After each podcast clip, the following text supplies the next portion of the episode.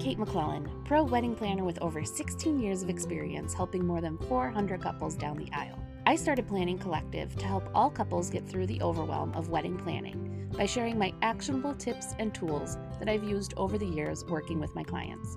We'll focus on getting rid of what I like to call FOWO, the fear of wedding oversight. This is an unfortunate condition that almost every couple will suffer from at some point.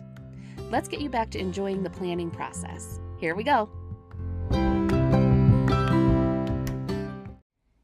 Kate here. Welcome back to another episode of the Wedding Planning Collective podcast. We're rounding the corner on our Wedding Planning Foundation series that is made up of the five main pillars of wedding planning. So far, we've covered pillar one, your wedding priorities, pillar two, the wedding budget, pillar three, your guest list, and today we're going to chat about pillar four, your checklists and timeframes.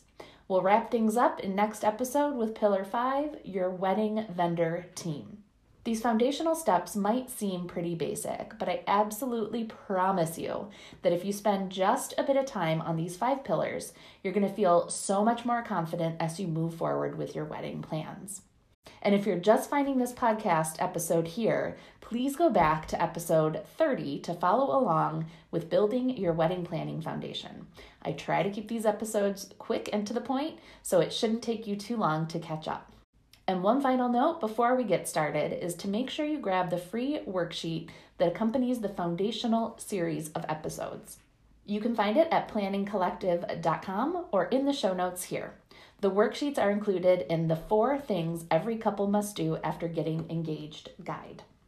I want to let you in on a little secret, and that is that there really are no rules when it comes to wedding planning. Like we've talked about, it is all about your priorities and what is important to you as a couple.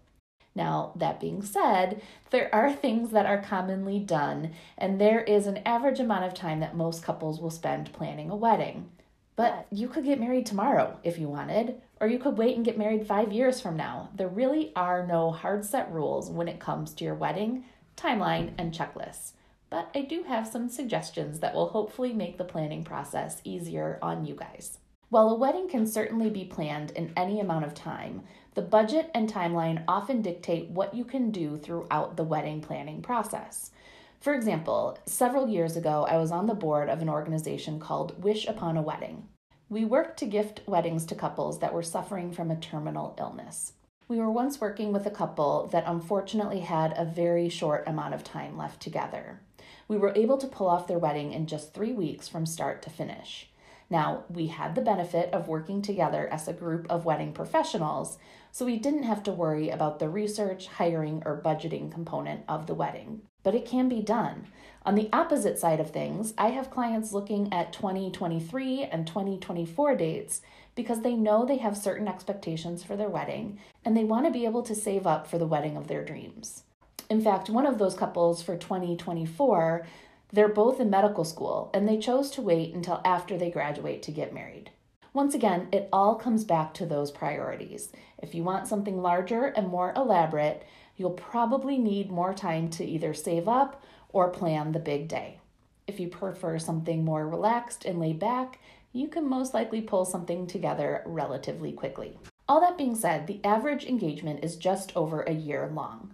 Most checklists that you find are going to be based on a 12 month planning time frame. We'll dive deeper into that in just a minute, but first, let's talk about longer engagements. Again, there isn't a cutoff for how long is too long to be engaged, but I don't recommend booking venues or vendors more than 18 to 24 months out. While a long engagement can have huge benefits, I found that more often than not, trends, opinions, and preferences can change in that amount of time. The dress or color combinations you love today may change in the next six months, or maybe a perfect new venue for you guys opens up, but you're already locked in with another space. There's always a slight risk of this happening with any time frame, but the chances greatly increase when we're two plus years out. That doesn't mean you can't start planning though. Definitely start that Pinterest board, work on your budget, and start pulling some ideas together.